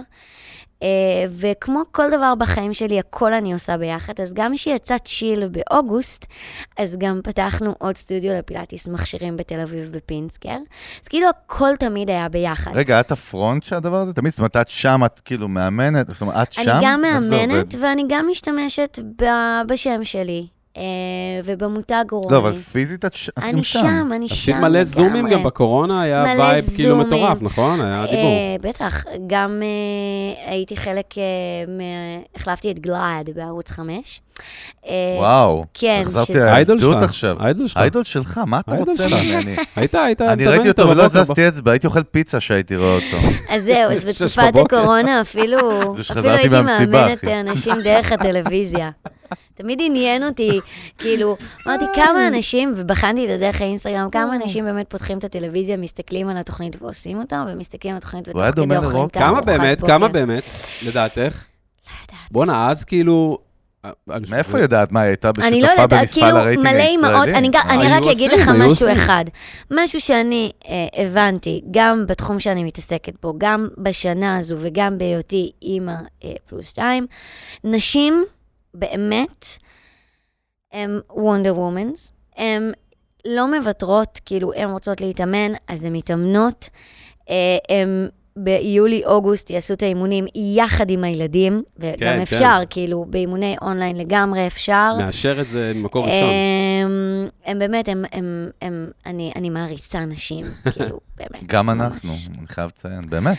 אז איפה היינו? היינו בבוסט. לא, רציתי להבין מה את עושה היום. לא, שנייה, אבל למה נגיד במנטליות של אנשים, איך הם כאילו כן מצליחות לעשות את זה, ונגיד וגברים יכולים יותר לעצמם? לעשות את מה? מה זה לעשות את זה? אמא עכשיו לשניים, 3 שפאקינג קבע אימון 8 בערב, היא עושה את זה בסלון עם הילדים על הראש שלה, צועקת על בעלה והילדים שלה ומעיפה אותם, ותוך כדי אחי מביאה את המביאת הזה. אני לא יודע, לא כולם ככה, לא יודע, זה משהו אצל גם אנשים, את גם אומרת את זה, זה גם משהו שהוא built-in בתוך במוח של נשים, כאילו איך הם קודם כל אכפת לנו. תקשיב קצת עכשיו לנשים. אכפת לנו, אני לא חושבת שזה דבר רע. בוא תלמד את הצד השני קצת. אני לא חושבת שזה דבר רע שלמישהו יהיה אכפת מהמראה החיצוני שלו. אני חושבת שלאנשים יותר אכפת מהמראה החיצוני שלהם. סלמתק, סגר פה את העניין. וזה נותן לנו דרייב, והשעה הזאת שאנחנו מגלישות לעצמנו, זה כאילו, זה פרייסלס, באמת. קודם כל אני אף ומסכים כל מילה, רק יש לי בעיה עם הג'ינג'י, הוא כל הזמן מצביע, כל מיני מילים שאתה אומרת, הוא מצביע עליי, ואני צריך לנסות לפענח מה הוא אומר, אתה שמן, אתה מכוער, אתה צריך להרזות, אתה צריך להיות אישה, אני לא יודע, אני מושג. כל דבר שאני אומר, הסאבטקסט זה אמרתי לך. בסדר, אמרתי לך, תגידי. תגידי. כן. מעניין אותי, באמת, כאילו, שראית פתאום את כל מה שקורה היום, כאילו, נגיד, את כבר באמת בפיטנס בונה את הברנד שלך, ואני מבין את ההרגשה שאת אומרת, שוחרת כזה, fuck everyone, אני עושה משהו אוהבת, מתפרנסת מזה, וגם יש את המוזיקה על הכיף כזה, מהצד, אם אני רוצה, לא רוצה. בדיוק. ואז פתאום כאילו, ממש מעניין אותי להיכנס לראש שלך שם, לא בקטע צהוב, בקטע ממש להבין, שפתאום התחיל כל העידן החדש. אנחנו מדברים בעצם, בייסיקלי, על שתי בנות, נכון? רוני אמרתי. נועה קירל, והייתה את עדי ביטי, אני חושב, באותה תקופה. היה משהו לפני? אולי פספסתי? לא, שהיום גם את הנזק ואת הגם. כן, אבל זה עכשיו. אז הם שתיהם, כן. זה לא כזה הרבה גם אז אחורה, כן. אבל זה קטע, מה זה עשה לך כאילו שראית את זה? התמלאת בגאווה ואמרת, וואלה, אני פרצתי פה את הדרך, או שבכלל... או שהסתלבט עליהם, אמרת סוף, אני עשיתי את זה פי אלף יותר טוב. וגם מעניין אותי אם בכלל אי פעם פנו אליי, זה בלי קשר מעניין אותי, מה זה אינטראקציה? נראה לי תשובה 2. לא יודע, אני באתי לשאול, לא לענות. ככה. בוא נקרא מי PC. מה זה אומר? פוליטיקלי קורקט. קודם כל הייתה פוליטיקלי קורקט. למה? לא, אני בן אדם כזה שהוא פוליטיקלי. אחי, היא יכולה ללמד את שנינו, אחי. איך להביא אותה? קודם כל... אני חושב, כאילו, וואו, אצלי גם היה איזשהו תהליך פנימי, כאילו. גם ההחלטה לא להמשיך לעוד אלבום ולא להמשיך לעוד חוזה עם פופארט והליקון אחרי 12 שנה, אצלי זו הייתה החלטה. כאילו, אני זוכרת גם את היום הזה שכאילו, גם הייתי צריכה גם להגיד את זה להורים שלי. שאלת מרצה, זה היה הרגע בו שלא רציתי. כלומר, התחלתי את העניין הזה עם הכושר, ולצד זה עוד לא נפרדתי לגמרי מעולם המוזיקה. פשוט שום דבר לא קרה שם. וגיליתי מקום שמחבק ואוהב, ושאני טובה בו. פתאום יצרתי לי במה, ויצרתי לי תוכן בסטודיו, ויצרתי לי קהל, והוא משהו אחר, וזה לא ממוזיקה. כן השתמשתי בשם ובכל מה שבניתי, ובמותג שלי, כי זה פאקים שלי, אבל זה כאילו יצירה אחרת לגמרי. עכשיו, לך תסביר את זה לאנשים, שמשהו בלב כן מתמלא, והוא לא מוזיקה. קודם כל, זה בלבלות בראש של יו, יו, יו. מה, אבל חשבתי שכאילו רק המוזיקה עושה לי טוב, ופתאום יש משהו אחר שעושה לי טוב. והלבלים מתחילים ככה לנטור יותר לפילאטיס, אז רגע, אז מה זה המוזיקה? אז מה אני עושה עכשיו? וזה מלא שיחות עם עצמי, גם במקלחת וגם עם הפסיכולוג. כלומר, היה טיפול פסיכולוגי טוב מאוד. ואז לקחת את ההחלטה של... וואלה, אני לא מחדשת חוזה. כאילו, שנייה, אני לא קופצת עכשיו לעוד אלבום. אני לא יודעת מה אני רוצה. אני לא יודעת מה הביט הבא שלי, מה הסאונד. כלומר, אנשים מצפים שאני אביא איזושהי צורה. את יודעת מה מוזר לי בכל מה שאת מספרת? בדרך כלל במקום שאת נמצאת באופוזיציה, שהיית נמצאת בה? מה, הייתה לך איזו בעיה שהרמת על היד? צקצק, תמשיך. מכיר אותו, כן, נכון. יכול להתאחז. תתעלם. נכון. כמו שאני אומרת לנורי, תתעלם. בדיוק. איזה אימא, איזה כיף, יאללה. תתעלם, אחי. כאילו, הייתה מעטפת, דיברנו אין תוראז', לא דווקא ההורים. מה, הם לא כאילו, זה הכל עם עצמך מחשבות כל הזמן. קודם כל, זה המחשבות שלי, ואני חושבת שגם הם היו בבלבלות. כן? תחשוב, כל עולם המוזיקה מקבל שינוי. הבנתי. הכל כאילו משתנה. אני חושבת שגם חברות התקליטים היו בעצמם באיזה שהן מחשבות, וגם פופארט בעצמם היו באיזשהו מחשבות. אחרי 12 שנה זה גם מאוד ברור. דברים שהיינו רגילים שהולכים לנו חלק, פתאום לא הלכו חלק.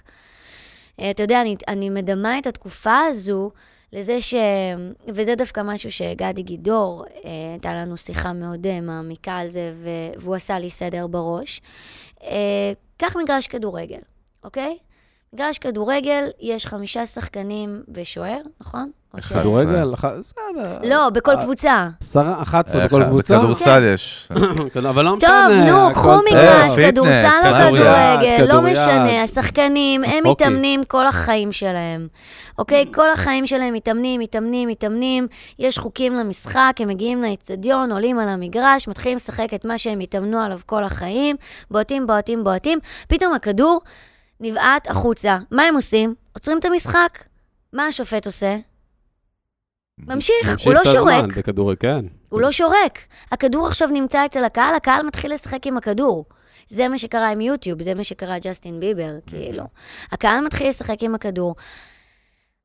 יש שחקנים במגרש שמבינים חוקים אחרים, ואני הייתי חלק מהשחקנים במגרש שהבינו חוקים מסוימים בעולמות של המוזיקה, ואנחנו, אוקיי, ומה קורה עכשיו?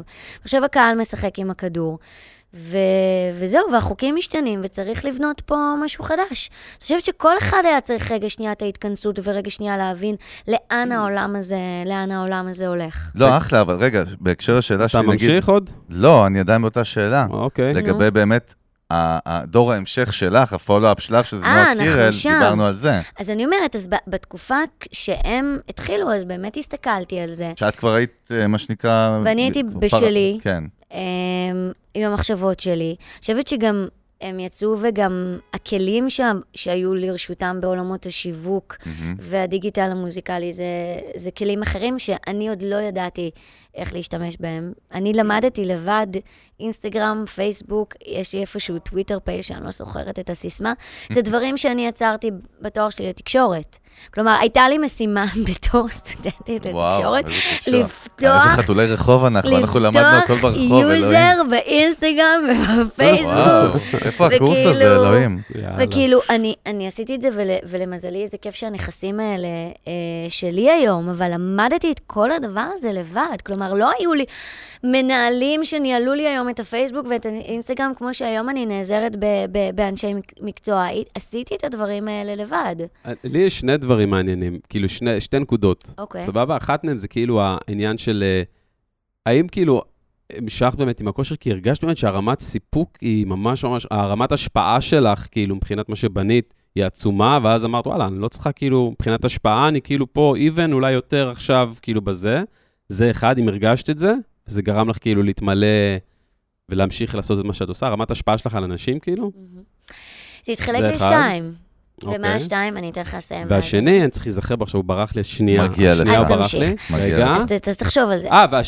והשנייה, והנושא השני, הסוגיה השנייה, זה את בתור נגיד, את כאילו מבצעת, יענו בייסיקלי, נכון? אבל התפקיד של המוזיקה בחיים שלך בתור נגיד יוצרת, אם יש חיה כזאת, אם יש זווית כזאת, בתור כאילו, את אומרת, טוב, הפרויקט הזה לא עבד וזה, אבל את בבית, את לא כאילו יושבת בבית ומנסה לכתוב שירים על גיטרה, זה מה שאני אומר. אני נפגשת עם יוצרים. וכן. ועושים, מפיקים וזה.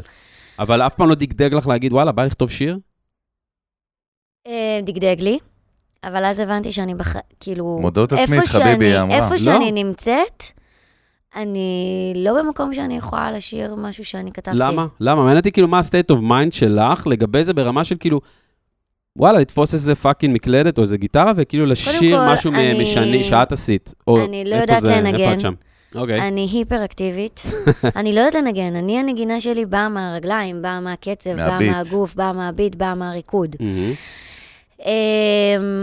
ישבתי וכתבתי במהלך האלבום השלישי, גם ביני לבן טובה גרטנר נוצר חיבור, גם גילינו שאנחנו שכנות, נוצר חיבור, וישבנו וכתבנו כמה טקסטים ביחד, אבל לא הרגשתי שזה מספיק טוב שאני כאילו אלך ויפיק וישיר את זה. אני חושבת שיש הבדל בין לכתוב משהו ואז גם לעמוד על במה ולשיר אותו החוצה.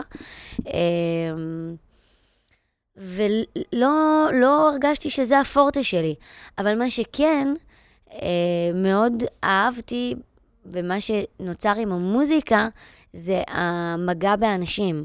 כלומר שמישהו בא ואומר לי, השיר שלך נגע בי, או אני מתה למוזיקה שלך, או להישאר אחרי הופעה ולחתום ולדבר עם הקהל שלי, זה היה חלק מהפן שלי. וברגע ש...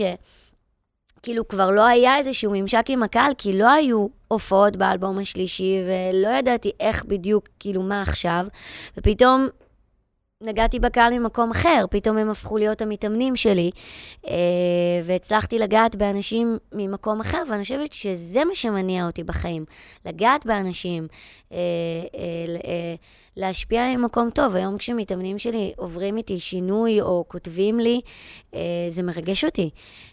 כשלפני שנתיים היה מופע מחווה של דרג בבאסקולה, והיה מפגש מעריצים של פעם, ולשמוע אנשים מספרים לי, יואו, כאילו, המוזיקה שלך עזרה לי להביא את עצמי לידי ביטוי, לא להתבייש, לצאת מהארון, אני הייתי ככה. כאילו לא האמנתי וכל כך שמחתי, כי בסופו של דבר שאתה עושה משהו והיצירה שלך, אתה רוצה שהיא תיגע במישהו. ובמוזיקה בעיקר אתה שם את הלב שלך הכי בחוץ בעולם. אני חושבת שאחרי 12 שנה שהלב שלי היה בחוץ, זה בסדר שלקחתי אותו קצת חזרה ורציתי להחזיר אותו ולצבור שנייה נשימה, ובמקביל גם קיבלתי אהבה ממקום אחר, אז, ושמה בעולם של היזמות זה מאוד ברור, אתה עושה א', אתה מקבל ב', ואני חושבת שגם זה היה משהו שהיה חסר לי, כאילו איזושהי שליטה רגע לעשות משהו ולהבין את הדרך, ולא עוד פעם כאילו החיפוש, כי באמת המוזיקה עברה איזשהו תהליך של שינוי, שלא היה ברור לאן זה הולך. עכשיו, כתלמידת תקשורת, אמרו לי את המשפט, מדיום לא נעלם, הוא משתנה. לא ידעתי לאן הרדיו ישתנה. אני חושב שכל ההגדרה טוב בתקשורת היא, אני אישית כאילו אומר, זה לא רלוונטי. ברור, אתה כאילו, אוקיי, אז מה עכשיו? אז עכשיו אני צריכה לחכות כאילו שהמדיום משתנה ואני אבין. המרצים שם הם בני 70, בואו נתחיל לעשות, זה קצת בעייתי. קיצור, אז אני חושבת שבחיים האלה, ואם יש משהו שלמדתי בכמעט עשור, שבסופו של דבר זה זרימה. ואני, הייתה לי, באמת, היה לי מאוד קשה להגיד, ואני זוכרת גם את השיחה עם ההורים שלי, של, אתם שומעים, אני לא מחדשת חוזה. ולהורים שלי היה מאוד מאוד קשה עם זה, כי הם גם רוני סופרסטאר הייתה חלק שלהם בדבר הזה. וזה היה כאילו רגע שוק, אבל אני שמחה שלקחתי את ההחלטה הזאת, ואני שמחה שרגע נתתי לעוד דברים להיכנס לחיים שלי, ולמלא את החלל, ולהיפתח לדברים אחרים. כי בסופו של דבר, ההחלטה שאתה לוקח בגיל 15, לאו דווקא תשרת אותך בגיל 27 ו-28. זה כאילו... לא, אנחנו קצת נחיתה... כן, כל הסיפור הזה, אבל גם בשביל ההורים, כאילו גם מי שאמר, זה היה גם כאילו גם בקטע של מקור פרנסה, כאילו מהביזנס הזה, שזה רק הנטו תמיכה, מה שהבת רוצה, מה שהיא רוצה איתי, או שזה באמת היה פה מעורב גם כסף ובסיס. קוראים לזה יותר מפעל חיים, אולי זה יותר הגדרה. כן, ההורים שלי... כן, רוני. לא, ההורים שלי זה העניין של הכסף, וזה זה ממש לא היה העניין, הם פשוט, אתה יודע, קודם כל,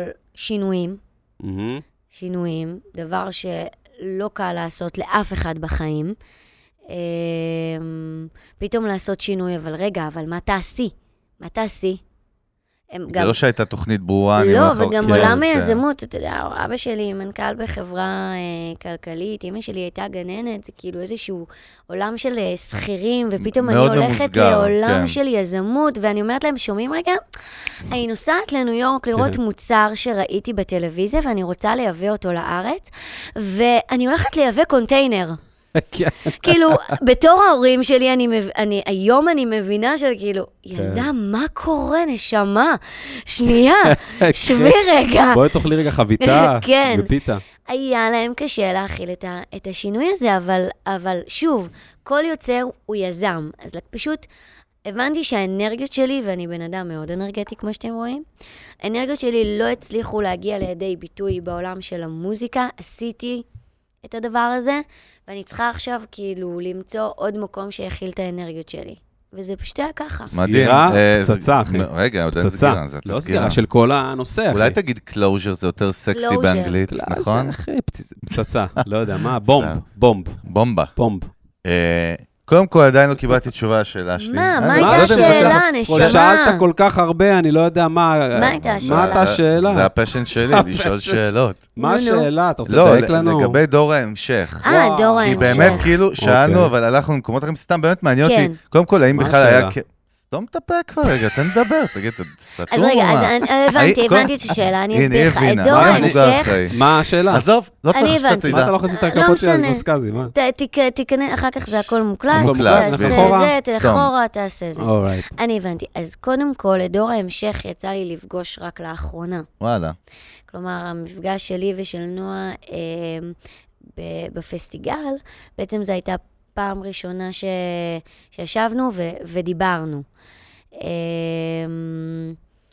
והיה חיבור מאוד טוב, וכאילו הבנתי שכמו שאני כאילו הסתכלתי על הפופ בחול, אז היא גם בתור נערה הסתכלה על הפופ הישראלי. מגניב. זאת אומרת, היית סוג של רול מודל, בקיצור. זה בסדר להגיד את זה. חלק מי, זה בסדר גרום, מה קרה? זה לא רק אני. זה בסדר גרום. אבל כל הדבר הזה. וזה היה מבחינתי. על החלוצים. כן, וזה היה מבחינתי איזשהו, וואלה, איזה כיף שהצלחתי לעשות את זה, שכאילו הייתה ילדה, שהיום היא כאילו... אימפריה. פאקינג, כאילו, מטאור, שישבה ואמרה, כן, אני רוצה גם, והלכה ועשתה. ומבחינתי זה עוד משהו של... העברתי את המסר, הצלחתי לגעת. אני חושבת שהיום, גם בתקופה שאני הייתי, הפופ כאילו לא היה מיינסטרים. נכון, היום זה חבר מיינסטרים. והיום יש מלא יוצרים. עכשיו, אני כל הזמן כאילו דיברו איתי על זה, ואני ברעיונות, אני זוכרת שגם דיברתי על זה, שכאילו, הלוואי ועוד אנשים יעשו פופ. הלוואי ותהיה פה סצנה. כי כאילו יש את הסצנה של הרוק, והיה את הסצנה של המזרחי. זה לא קיים יותר. מה? זה בייסיקלי לא קיים יותר. לא, אבל כדי שהרוק... הפופ הוא המרכז של כולם. בסדר, אבל כדי שהרוק יגיע למיינסטרים, היה פה צריך סצנת רוק בועטת. כדי שהמזרחית יגיעו וישמיעו, היה צריך כמה אנשים שיעשו מזרחית ביחד. ואותו דבר גם יכלתי בפופ, ועכשיו זה קורה. כלומר, יש יוצרים מדהימים. גם המפיקים המוזיקליים, מייצרים פופ. כאילו, יש הרבה אנשים שמתעסקים מפופ, ולא רק כמה מעטים שעכשיו כאילו... לא, אני בא להגיד עוד יותר מה שאת אומרת, או on top off, שבכל ז'אנר הגיעו לקליימק שלו נגיד, וזהו, אבל הפופ, אני אומר, חבר'ה שפעם עשו רוק, היום עושים פופ, חבר'ה שעשו פעם, מה אתה עושה לי פרצוף? מה אתה מגיב מתנועה של האצבעות? אני לא מבין. וואי, אתה ממש רגיש אליו. הבן אדם, אחי, אני עושה לו... הוא אליי או אני אליו? תקשיבי, רוני, בחייאת. רוני דואני. אני רוצה לדבר, רוני פה נגע בנקודה מעניין, אבל אתה צועק, אתה נלחץ. שהפודקאסט הבא צריך להיות... כמה הבן אדם רגיש? כמה הבן אדם רגיש? אתה צועק בשידור. אתה צועק, אתה לא נתן לדבר. יש בתנועה לו שוכי, הוא האומה, אוכי, UN, אחי. תקשיב טוב, אחי, עשיתי לו ככה. נכון שאלון לא נתן לדבר היום, באמת. לא, מה אתה רוצה? הוא יקשיב. לא נעים לי ממנו. תסתכל, עשיתי ככה. נוי, בחיית נויה לו, תסתכל, עשיתי ככה. לא, זה... אחרי בן אדם קפץ. אני חושבת... אבל תן לה לענות לי, אני רוצה שתנתח.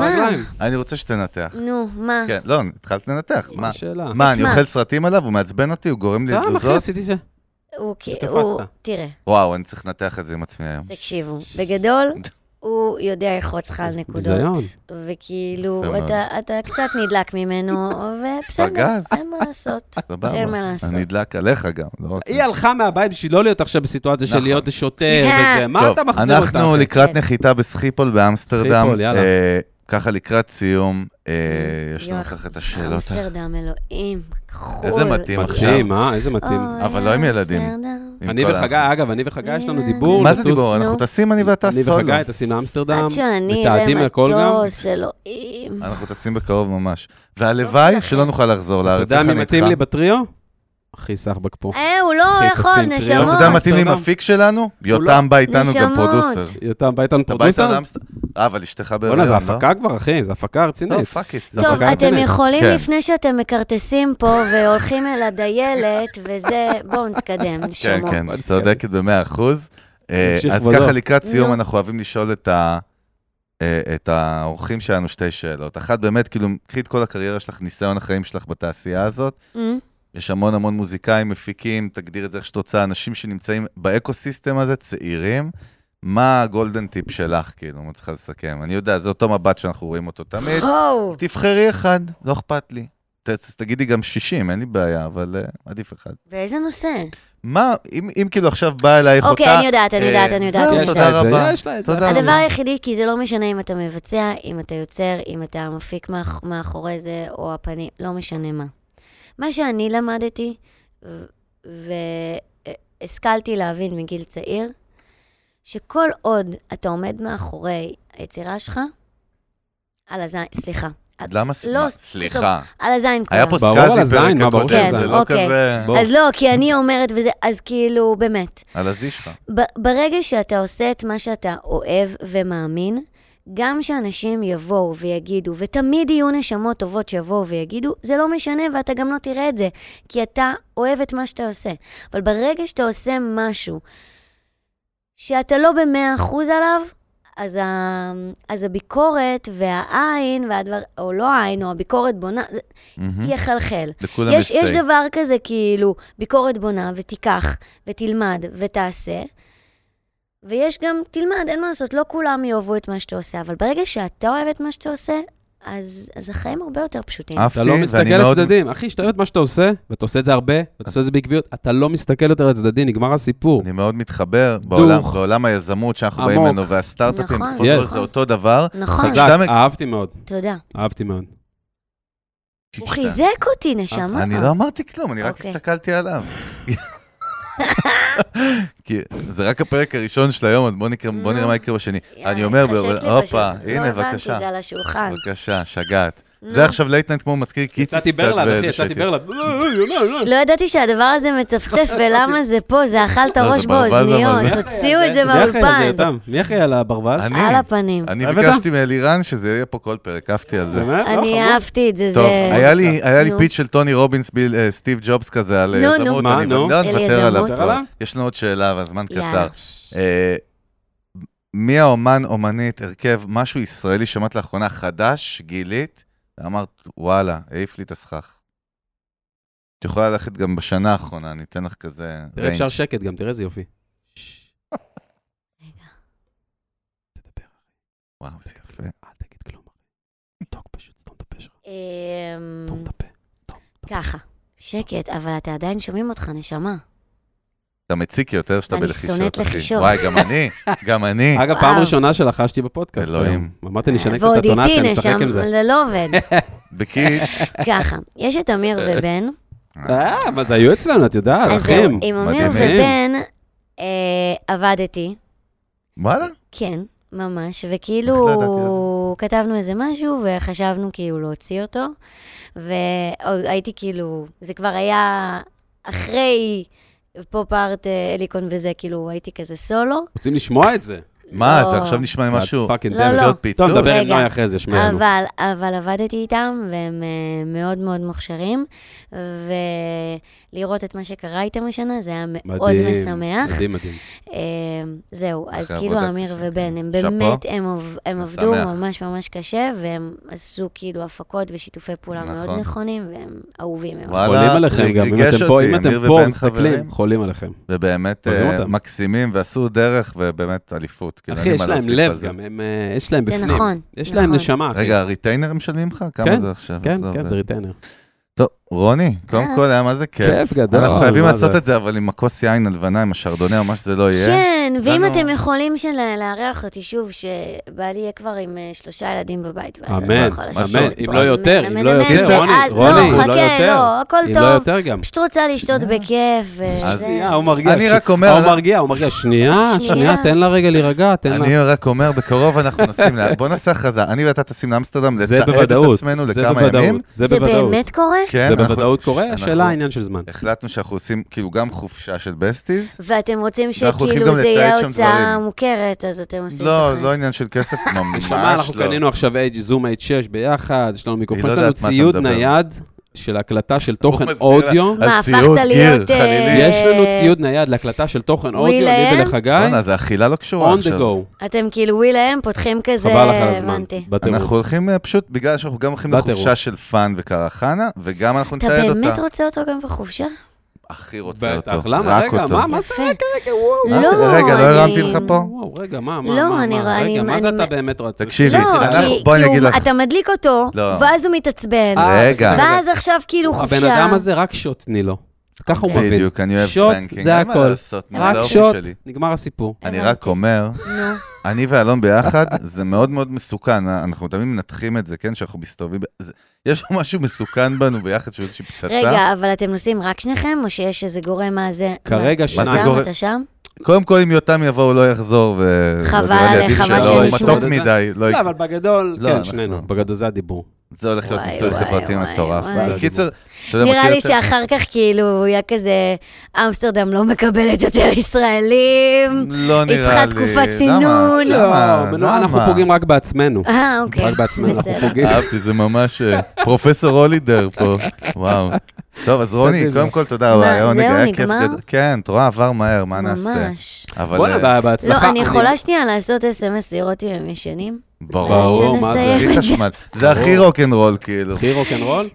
וקודם כל, אם יהיו... איך שמענו שתינו קודם, לפני השידור, שהיא אמרה... 70,000. אין לתאר.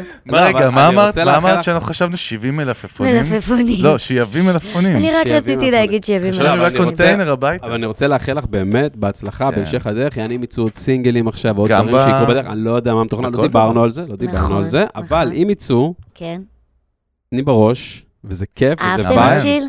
מאוד. אני אהבתי שיל. מאוד. כן? כן. אני, אתה יודעת, יש מחמאות כאלה שהם כאילו של ה-90s כזה, אבל קודם כל הרגשתי שזה קליפ באמת של מישהי שהיא בת פאקינג 20, כן? כן. אני אומר את זה בפאקינג מחמאה. איזה כיף, ואני הכי חששתי מהקליפ. למה? לא, היה לי ולנוי אכילת ראש על הפי. היה בצצה, הכוריאוגרפיה הקטלנית. אני אישית אהבתי על זה, אין לי אף אחד שאני חייב לו משהו, אני אהבתי על זה. ועל השיר ועל הסאונד. זה אלוש, ברור שזה מדהים. לא, אתה יודע מי זה אלוש, אחי? אתה יודע מה הכינוי שנתתי לו אכילת הזה? נגמר הסיפור, אחי. עסקן פופ, הוא אומר, עסקן פופ. רגע, אבל אמרת את זה, מה זה אתה יודע? הסברת את זה בשידור. בוא ניתן לך את זה, אחי. דוקטור תעשייה, אחי. לא אמרת את זה. נוי, אלוש זה דוקטור תעשייה. דרך אגב, מי זה הבח הזה? הוא נשמע כמו איזה תמצית. מי זה? באיזה שם? זה שם... משה ביקי. וואו, זה שם מרתק. הוא בא בכלל מעולמות של האינדי. השילוב בין משה ליוסף זה כאילו משוגע. הייתה איתם חוויה באולפן, כי זה לשמוע שתי קולות שמדברים. מעניין. אני אגיד רק משהו אחד עליהם, וגם על נוי. כשנכנסתי... לא, באמת. הוא נדרך, אחי, הוא נדרך. תשמעו... לחזור לאולפן ולחזור להתעסק במוזיקה, זה לא היה כזה פשוט. כלומר, את החומר שלי ומה שיצא וסוכריה וסוד, זה כבר הצלחה ותמיד כיף לחזור ולשיר. לעשות יצירה חדשה ולהחליט שעושים סאונד חדש, זה בשבילי היה מומנט. והתיישבתי כאילו על הספה באולפן של משה ואמרתי להם, תקשיבו, בואו נדבר על זה רגע. לא הייתי באולפן כמעט עשור. וואו. ומה שחשוב לי, שכאילו מבחינתי, אחרי שהתאמצתי, ובאמת התאמצתי באלבום השלישי ואחריו, ומה שנקרא, הזעתי על המוזיקה, היה לי חשוב שזה יחזור להיות, כמו השם של השיר שנראה לי שיש לו חלק בלתי נפרד ממה שקורה פה, שיהיה צ'יל, שיהיה לי נעים, שאני לא אצטרך להזיע, ושהמוזיקה תחזור... למקום שהיא צריכה להיות, הפן הזה והכיף, ושהכיף הזה גם יעבור החוצה, כלומר, גם למי שיקשיב לזה, הוא לא יזיע על השיר. זה יהיה בדיוק. הוא יזיע אצלי באימונים, כן? אבל הוא לא יזיע על השיר. לא אצלנו המאזינים והצופים. אצלך, בשיר הוא יתנגב. סבבה, אז אני אמרתי מה שאני אמרתי. זה בדיוק מה ש... סבבה, זה מה שאני הרגשתי כדי השיר. הרמתי לו, בקיצר, אבל ממש תודה. עבר, הצליח, יהיה. אני בראש, והלוואי שאני אתחיל פיטנס ממש בקרוב. אני חייב לחזור את חתיך. נכון, וגם יש את השת"פ עם סנסי, אחי. בוא, אז אני אתן לך משהו אחד, כי כל הזמן שרואים אותי, מי שרואה אותי אז ישר מדבר איתי גם על הרגלי התזונה שלו, הרגלי האימונים, שינה, הכל. אני אגיד לך משהו אחד. מותר לישון? מה? בוודאי, רצוי. אני אגיד לך משהו אחד. כל הזמן הוא אומר, אני חייב להתחיל. אז לפני שכאילו הדבר הגדול הזה להתחיל, בוא תתחיל בבוקר, אוקיי? משתי דקות פלנק. תתחיל מדקה וחצי, תעלה לדקה, דקה וחצי, לשתי דקות. בחיית סופרסטאר. שתי דקות. בחיית סופרסטאר. האם לא מדובר פה בתהליך שהוא מנטלי 80-20? 80% מנטלי פה בחבילה הזאת של היענו פאקינג פיטנס, להרגיש טוב, לרזות, לאכול נכון. לא מדובר פה על 80% מנטלי בשיט הזה? אני חושבת שזה מזין את עצמו. מה שאני גיליתי, שתזונה לבד או אימונים לבד, זה לאו דווקא המתכון הנכון. אלא כשאתה משלב את התזונה והאימונים ביחד. כי אז אתה אוכל טוב. אז מה, אתה כאילו, אז יש לך את האנרגיה לעשות את האימון, ואחרי אימון, ועזת את החיים שלך, מה, אתה תדפוק את זה עכשיו בתזונה לא טובה, ואז זה מזין את עצמו. מעניין, תודה. אבל גם המילה הזאת היא להתחיל, בואו, אל תהפכו את זה למפלצת כל כך גדולה, גם אני כבן אדם, גם אומרים לי, יואו, בטח, את לא זה, את אוכלת רק בריא, הכל זה משחק של איזונים, אתה לא צריך להפסיק לשתות את הערק, כדי להתחיל לעשות את הכושר. הרגעת את הבן אדם? כולם אמרו לי, אתה צריך לעשות ניקוי, אין יותר אלכוהול. הרגעת את הבן אדם? בן אדם רגוע, גם אותך הרגעתי, מה זאת אומרת? סוגרת את ג'ורה, מרזה 5 קילו. לא, זה איזונים. ברגע שמשהו הופך להיות קיצוני מדי, סוגרת את ג'ורה. איזה שכונה. אני רוצה להיות שהוא סוגרת את ג'ורה. אני סגרתי את הג'ורה, עשיתי 5 קילו. ביוב עם הצווי הנינג'ה יותר שם. אני אומרת, כאילו, הכל זה משחק של איזונים, גם להימנע. בסוף זה מתפוצץ. אתה אומר, כאילו, מה, אני לא אוכל את זה, ואני לא שותה את זה, ואני, כאילו, בואו, לא צריך להיות צחי עד הסוף, אלא... לשמור. כבר אהבתי. בואו נסיים את הפרק הזה הכי אופטימי. קודם כל תעשו את הפרק הלימון. נסיים את הפרק הזה אופטימי. אופטימי ואיך לדפוק סיגריות פה עם... מרגיש סופרמן, אחי. כן. ליד סופרסטאר. אחי, אני מאוד מסופק מהפרק הזה. הוא הולך לסתום את הג'ו עכשיו 5 ימים. איזה מגניב זה. שתדעי, זה עד איזה תהליך. זה לא מגניב זה. לא, זה עד איזה תהליך מנטלי. אני חייב, אני בשביל לעשות שינוי, שתוק רגע. אני בשביל לעשות שינוי, נגיד, בגדע של... לא, אין עריכות. זה one take, כולל ההזכורים של נוי, הכל. לא, אבל אני, בשביל לעשות שינוי ממש ממש חזק, אני חייב ממש להיות קיצוני, לסנוע, נגיד את התוצאה. אבל זה גם סוג של אנשים. זה קיצוני. ככה אני. בסדר, יש כאלה, מכירה, גם אני מכירה, זה בסדר. כל אחד ממה שטוב לו. בקיצר, בקרוב בעזרת השם באמסטרדם, כולם ביחד, אפילו עם נוי ועם יותם ואיתך. חגי, מינוס 10, 15. 20, איזה 10, מה קרה? כן. פתאום כזה הוא מגיע לך לאמסטרדם, אומר, מה, לא יוצאים לריצת בוקר? תקשיבי, הבן אדם מראה לתמונות שלו. מה, איזה קופי שופ, לא, רגע, שנייה, שמעתי, נפתח פה סטודיו. וואי, וואי, הוא הולך לחרבך את האמסטרדם, אם הוא עכשיו מתחיל את זה. בחייאת, סופרסטאר, תקשיבי איתה, הבן אדם 15 שנה, הוא הסופרסטאר. אחורה 15 שנה, זה הסופרסטאר האמיתי. לא 15, 7 אפילו. הוא בעצם היה יורש, זה לא, הבן אדם היה... טוב, נראה לי שפה זה כבר מדרדר. בקיצור, תודה רבה. אנחנו רוצים להודות לנוי אלוש, היינו פה, היינו פה. באמת שהוא אח יקר וחבר טוב, באמת בהצלחה ותן בראש גם. יותם. יותם, בוא'נה, זה סופר תכנאי, אחי. סופר אנג'יניר. זה סופרסטאר אמיתי שלה. תקשיב טוב, סופר אנג'יניר, אחי. אהבתי את המינוח. זה, נטוורקינג. ובאמת תודה רבה לכל מאות אלפי המאזינות מאזינים שם ברחבי הגלקסיה, שבאמת קיבלנו הודעה השבוע מפורטלנד פתאום, מאוסטרליה, ניו זילנד, אז היה... מה, היינו צריכים לדבר באנגלית? ממש לא, זה ישראלים. ובאמת תודה רבה, אנחנו מסכים לכם בכל אפליקציות, כבר צריך להגיד את זה, פאקינג ספוטיפיי, לא רק שזה, גם צריך להגיד, וצריך להגיד גם שיש לנו עמוד חדש בספוטיפיי, שהוא נקרא Shut Your Fucking Mouth. יאללה. We have a new Spotify channel, סתם, ויש לנו ערוץ חדש גם בספוטיפיי, שהוא ערוץ קצרים, קטעים קצרים הוא נקרא, והוא highlight מכל מיני פרקים, והוא מתעדכן, בכל שבוע יש בו כמה קטעים קצרים שעולים, מנטרות שאתם יכולים לשנן, בונה, פאקינג, כנסו לזה, זה עמוד אמן, אחי, זה בכלל עמוד פודקאסט. עשינו מהפכה פה בכלל, אחי. אתם באמת מצליחים לקצר את עצמכם? אפשר, יש הילה, תקשיבי, בעמוד של התקצירים. גם מפה כבר, מהפרק שלך, יש איזה 7 קטעים של דקה מדהימים, שמוכרים להיות שם. תקשיבי, עמוד של תקצירים, בין דקה ל3 דקות, של היילייט, של מנטרות, של דברים מאוד מאוד קטנים, של תובנות מתוך הפרקים. מתאים לי. מדהים, מדהים, מדהים. אתה יודע מתי זה מתאים? נשים אוזניות ולסדר את הבית ולשמוע אתכם.